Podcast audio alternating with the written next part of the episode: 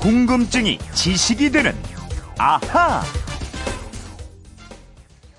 내년 3월에 개원하는 법학 전문대학원 로스쿨의 첫 관문이 될 제1회 법학 적성 시험이 어제 전국의 13개 대학에서 시행됐습니다. 이번 첫 법학 적성 시험에는 전국적으로 9,600여 명이 응시했습니다. 네, 법학 전문 대학원 로스쿨 시험과 관련한 뉴스 들어보셨습니다. 이 뉴스가 꼭 10년 전 뉴스입니다. 아, 다시 말해서 로스쿨이 도입된 지 올해로 꼭 10년이 됐다는 얘기겠죠. 오늘 궁금증이 지식이 되는 아하에서는 아, 이 로스쿨에 대한 궁금증 풀어보겠습니다.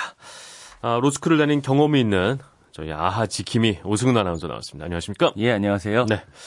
궁금한 게 네. 어, 아나운서로 입사를 한 뒤에 어, 로스쿨에 어떻게 진학을 하게 된 건지 왜 법 공부를 생각을 하신 건지 궁금해요. 예, 이게 2, 3년 전에 제가 아나운서로서의 커리어에 대한 고민이 굉장히 많았던 시기였습니다. 네. 근데 방송 특히 시사에 도움이 될 수 있는 공부가 뭘까 이렇게 공, 고민을 하다가 네. 어, 법 공부를 해보자 하는 생각이 들었어요. 참, 공부가 좋아요? 참, 독특한 사람이야.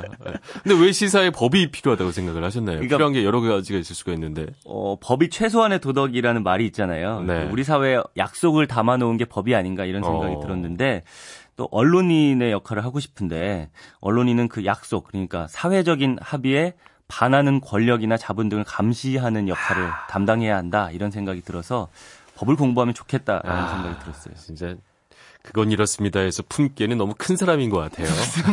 무슨 말씀이세요? 지금 저희 다음 시간대로 보내드리든지 이게 아 이거 저희가 참 네, 무겁습니다. 네. 네.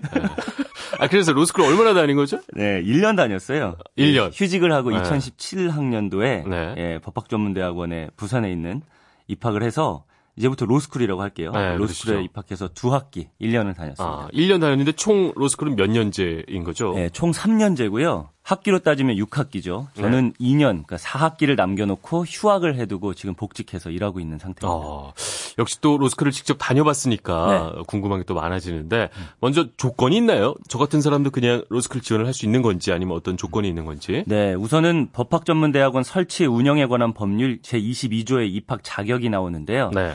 학사 학위를 가지고 있거나 법령에 따라 이와 동등한 이상의 학력이 있다고 인정된 자로 되어 있습니다. 네. 어, 고졸 학력의 사람들은 학점 은행제 같은 온라인 학사 취득 등의 방법으로 학력을 인정받을 수 있고요. 네. 전공은 관계없이 학사학위가 있어야 되지만 또 이것만으로 지원할 수 있는 건 아니고 LEET, 법학 적성 시험을 치른 사람이어야 합니다. 음. 1년에 한 번 치러지는 이 시험을 봐서 그 시험 성적, 음. 그리고 학점, 공인 영어 시험 점수, 자기소개서 등을 아. 제출하고요. 이걸 평가해서 총 25개 대학에서 학교별로 네. 입학자를 네. 선발합니다. 매년 로스쿨 입학 정원은 2,000명이고요. 어. 제가 처음에 듣기로는 로스쿨 도입 취지가 다양한 학문 배경을 가진 사람들을 교육해서 다양한 분야의 법전을 키워보자 이거였었는데 네. 실제 어, 입학하는 사람들은 어떤가요? 네, 법학을 전공했던 사람이 대부분이었어요. 사법고시 시절은 그랬죠. 사법고시 그렇죠. 때는요.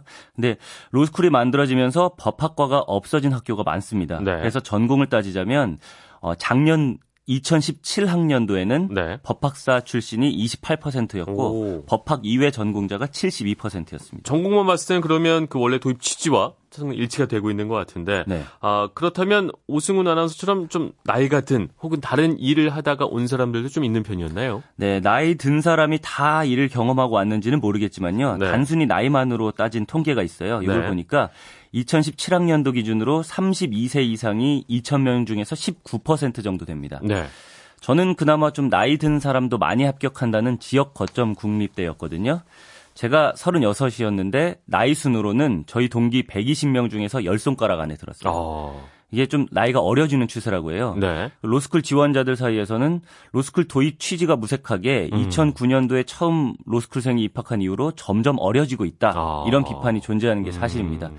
그렇지만 또 어린 친구들, 즉 대학에서 공부를 이어온 학생들이 시험을 더 잘 치르는 게 당연한 거 아니냐. 네. 객관적으로 비교를 하자면 어린 학생들의 성적이 더 좋은 음. 게 당연하다. 이런 반론도 존재하고요. 1년 동안 배운 수업들은 뭐 어땠던가요? 그 일반 대학 수업과는 좀 다른 지점이 있나요? 어, 예전에 법학 수업을 제가 법학과에서 들어보지 못해서 네. 뭐 이렇게 아름아름으로 알아봤는데 네. 비슷하기도 하다고 해요. 네. 어, 1년 동안은 기본 3법이라 불리는 헌법, 민법, 형법을 배웠고요. 그렇죠. 또 2학년 때 1학년 2학기 때 민사 민사소송법, 형사소송법의 절반씩을 음, 배웠습니다. 네. 일반적으로는 2학년 이후부터 민사소송법, 형사소송법, 상법, 행정법 그리고 실무 과목들을 수강하고요. 네. 어, 대학 대 수업과 다른 점은 대부분 수업에 어떤 일관된 확실한 목표가 있다는 거예요. 네. 이게 바로 변호사 시험 합격입니다. 그렇죠. 로스쿨 3년 과정을 마친 사람들한테는 변호사 시험 응시 자격이 부여되거든요. 이 시험을 통과해야 변호사가 될 수 있어요. 그래서 로스쿨은 이 시험을 통과해서 변호사가 될 준비를 해야 하는 과정이니까 네. 그 3년은 준비를 하기에는 아. 좀 짧은 시간 아닌가 하는 생각도 들었고요. 그러니까 수업의 확실한 목표가 변호사 시험이다. 네. 이게 자칫 뭐 입시학원 같은 분위기가 날 수도 있겠군요. 네, 이 변호사 시험 합격률 등으로 학교끼리 비교되는 경향도 없지 않아서 네. 변호사 시험 준비는 필수라고 할 수 있습니다. 아, 그래도 제 경험상 어, 법조인의 자세, 뭐 법학의 체계 이런 것들을 성실히 전달해 주려는 교수님들도 굉장히 많았습니다. 네. 그럼에도 학생들은 변호사 시험 준비에 여념이 없고요. 학점에 민감하기도 하고 음, 저는 아주 경쟁이 치열하다 이런 느낌을 굉장히 많이 받았어요. 네. 이제 어 지난해인가요? 사시가 없어졌죠, 아예 이제. 네. 어, 사시와 비교했을 때이 로스쿨의 장단점, 어 10년 전 도입 때와 좀 이제 평가를 해볼 수 있을 것 같은데 네. 어떻게 좀 얘기를 해줄까요? 어, 사시 때 사법 시험 때에는 대학에서 법학 과목을 특정 학점 이상 이수한 사람이 수험 생활을 거쳐서 사법 시험을 통해서 법조인이 그렇죠. 됐죠. 네. 그에 비해서 로스쿨은 다양한 전공을 가진 사람들이 모여서 다양한 분야의 실무가 양성이라는 목적으로 로스쿨 제도 안에서 변호사 시험을 준비합니다. 네. 그래서 사시 때는 학교가 아닌 고시학원이 공부의 주무대였다는 비판을 그렇죠. 받기도 했지만 맞습니다. 이제는 학교 교육을 통해서 시험을 아. 준비한다는 게 장점일 수가 있을 것 같아요. 네. 실제로 제가 사시 출신 동기들, 뭐 선배들과 얘기 나눠본 바에 의하면 네. 학생들한테 주어지는 가장 큰 장점이 학교라는 소속감이다라고 말하던 학생이 많았습니다. 네.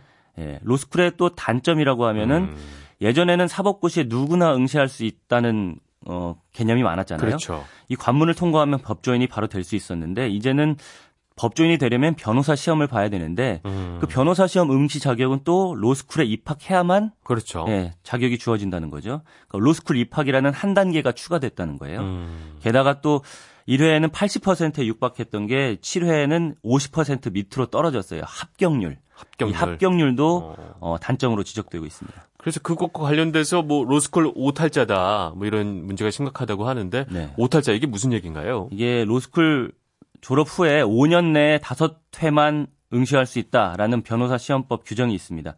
사시 때 문제점으로 지적되는 무제한 응시, 음, 소위 음. 고시낭인, 뭐 고시 장수생 이런 것에 대한 대책인데요. 다섯 번만 볼 수 있다는 거죠. 예. 네. 이게 1년 낭비를 줄여보겠다는 뜻이에요. 근데 응시 횟수 제한 때문에 다섯 번 떨어지면 다시는 변호사 시험을 볼 수 없어요. 네. 정원 대비 정원 2,000명 대비 7, 80% 합격률을 유지하다 보니까 매년 4, 500명의 불합격자가 쌓여서 그렇죠. 이제는 응시자 대비로 하면 50% 미만으로 합격률이 떨어졌습니다. 아. 이 3년 전부터 다섯 번 시험에서 모두 떨어진 이른바 오탈자가 발생해서 현재 200명이 넘었습니다. 네. 앞으로 계속 늘어갈 거고요. 그 결국 로스쿨 3년에 다섯 번 시험 보기까지 한 8년 정도 네. 쏟아붓는 건데 좀 안타까운 지점이 있군요. 네, 이게 제한 규정이 직업 선택의 자유와 평등권을 침해한다는 헌법 소원이 세 차례 제기되기도 했어요. 네. 근데 모두 기각됐습니다.